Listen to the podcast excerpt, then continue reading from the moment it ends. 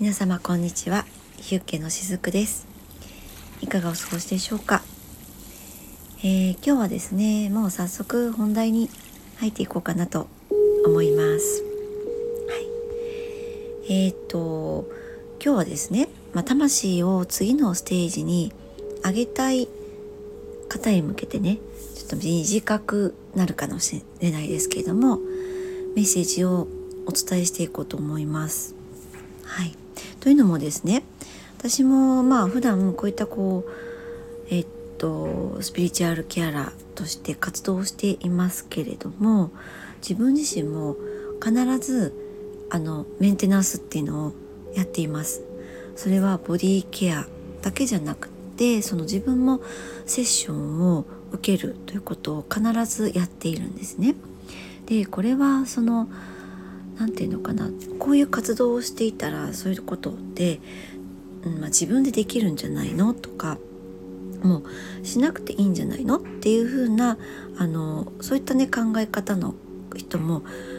もしかしたらいるかもしれないんですけど私は全然その真逆だと思っていてむしろこういった活動をしているからこそ自分をあの整えておく、ね、メンテナンスを常に常にしてそしてその自分をグレードアップさせていくっていうことはとっても大切なことだと思っているんですね。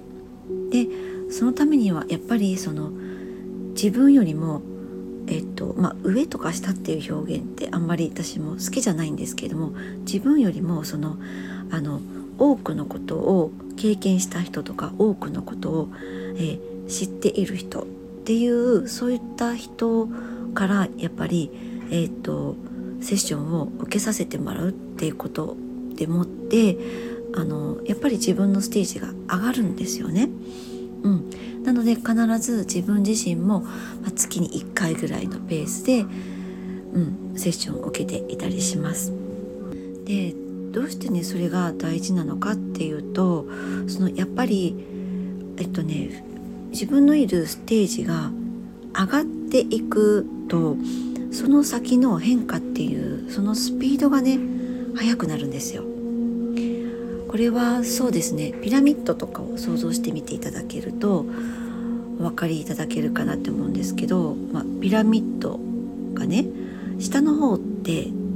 広がってますよね大きく大きいじゃないですか下は。で上に行くにつれて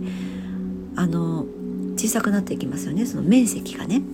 底辺の面積が。そうでこれと私たちの成長っていうのは意識の成長精神性の成長っていうのはこれと同じだと思っていてピラミッドの下の部分にいる時ってあの底辺の、まあ、これがステージだと思っていただけたらいいと思うんですけど広いんですよね。ということはそのステージでその面でやることがいっぱいあるわけなんですよ。広いから。全部網羅しないと次に上がれないから。あのピラミッドの上に上がれないんですよ。だから変化するのが遅いんです。でもあのピラミッドの上に上がるとちょっと面積が狭くなるでしょ？そうするとあの経験することがその厳選されていくんですよね。厳選されていくのはなぜかっていうともうその下のステージでえー、っと必要なことを経験してるから。で今度は次のステージで必要なことを経験するにはもう厳選されたものになっているのでその経験も少なくなるんですよね。うん、あと課題がこう厳選されていくっていう感じです。自分が乗り越えなければいけない課題がね。でそれがずっと上につながっていくとそうするとそのステージがの面積が小さくなれば変化していくスピードも上がるってなんとなく想像していただけるかなって思うんですよね。うん、だからそのこれまでは1ヶ月かかっていた変化がなんなら1週間ぐらいで変わるとかそんな感覚なんですよね。うん、あの自分探しをするっていうのはそれって要はその自分のスピリットの感覚で生きていくっていうことになるんですよね。でイコールそれは自分のそのマインドのところを優先的に生きるということではなくなるということなんです。だからそのとっても幸せな感覚なんですよ。幸せな生き方になっていきます。であのね実はこれは私があのセッションを受けている方からねあの教わった言葉なんですけどそのね一人の波動が上がると2万人に影響を及ぼすと。そういうふうに私は教わったんですね。すごくないですか？自分一人の波動が上がることで世界中のですよ世界中の2万人の人に何かその影響を与えることができるっていうことなんです。ね、そうだから私のあのクライアントさんもねもしかしたらその影響をね受けてくださっ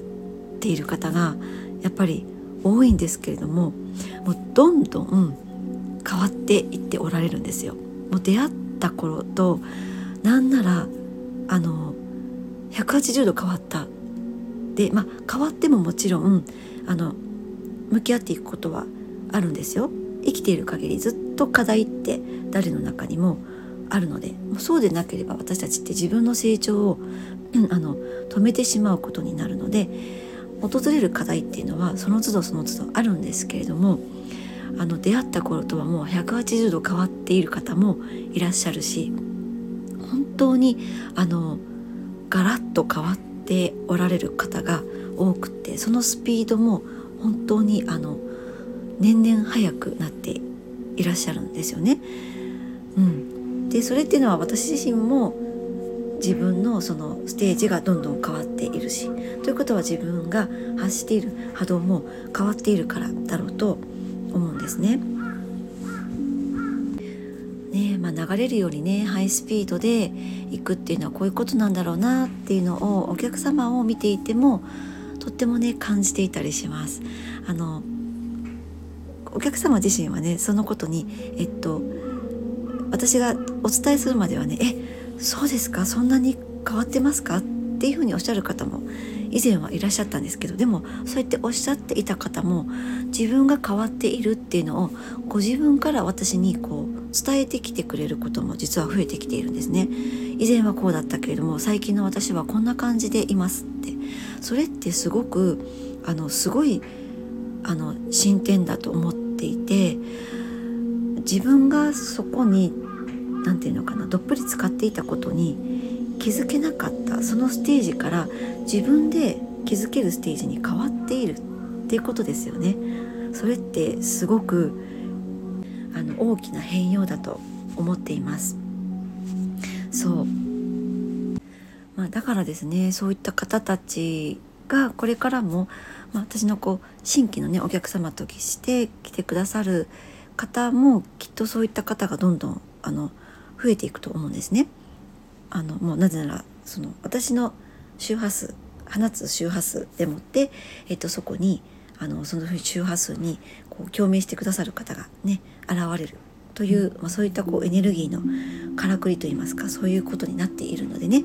あのそういうふうに私は言ってるんですけれどもなのであの新しいセッションをねやっていこうってあの決めているわけなんです。もうこれはあの魂のレベルアップをしていきたい方に向けてのセッションになっています。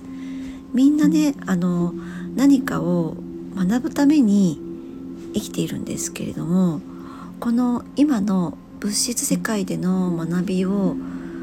3次元の意識の中のままで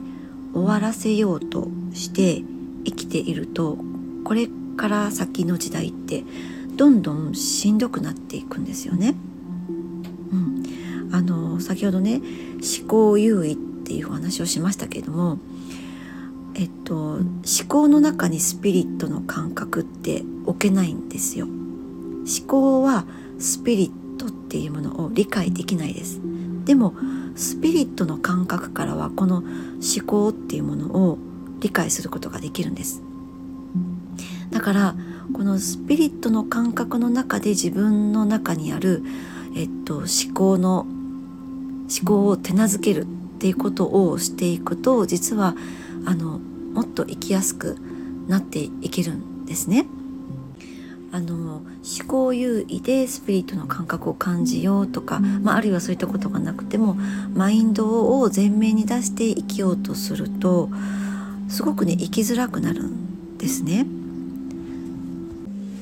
まあ、それは結局その物質世界での学びを3次元、えっと、レベル、ね、3次元の意識の中だけで生きていくっていうことになるんですけれどももうねどうしても苦しさを通して、えっと、成長していくっていうことでしかやっていけなくなるんです。もうあの昭和の意識ってこれだこれそのものですよね。その苦労して乗り越えるとかあのあこの苦労ってねもちろんいろいろありますよ。あの自分が何かチャレンジすることで新しいことを学ぶという苦労っていうのはもちろんこれからもあの必要なことですよね。私があのパソコンが今苦手でね、えー、でも新しいセッションをしていくためにそのパソコンを、えーと、もうちょっと扱えるようにならなければこのセッションができない。それっていうのは自分がチャレンジしたいことに対する苦労だからこれは自分のためなんだけれどもその周りのための例えばこうやりたくないことを乗り越えるためのうんと苦労とかですね。うん。あとうんとそうですね。すごくその苦しさの中でしか乗り越えられないようなやり方とか。もうとにかく苦しさを通してでしか成長できなくなっちゃうんです。問題をが出てきてそれを乗り越えてでもまたそれを乗り越えたかなと思ったらまた新たな問題が出てきてででそれ繰り返しちゃうとやっぱりこうメンタルが落ちていってしまいますよね。ね、でもメンタルが落ちた状態でまたそれを乗り越えようとするっていうそういったこうもう悪循環ですよね。うん、あのー、そうしちゃうと、まあ、学びというワードがなんか修行みたいになっちゃうんですよ。そうもう人生は修行だみたいな感じでねあの、まあ、スピーチュアルマスターで言っている方一昔前はいました。今はあんまりもういないですよねそういったふうに言う方もね。